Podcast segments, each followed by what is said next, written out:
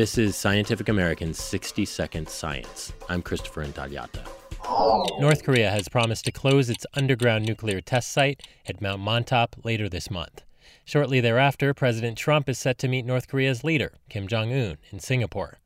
Regardless of how that goes, there is now an additional tool to investigate covert subterranean tests radar, specifically a type called synthetic aperture radar, which works day and night and through clouds. Scientists already use seismic data in their nuclear detective work. You know, we use the kind of techniques that earthquake seismologists use to figure out some aspects of what that explosion did. Roland Bürgmann, a geophysicist at the University of California, Berkeley. He says they can also measure isotopes in the air, as well as optical images pre and post explosion.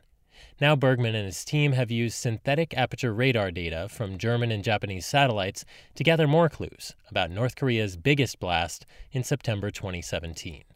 Comparing before and after scans of the test site, their analysis found that the mountain bulged a dozen feet in one direction and sunk a foot and a half.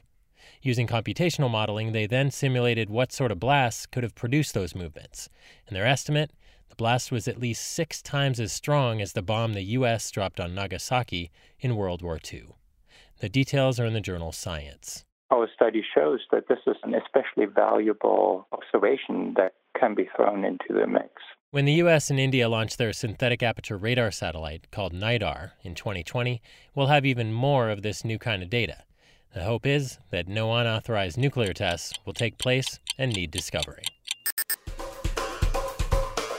Thanks for listening. For Scientific American's 60 Second Science, I'm Christopher Intagliata.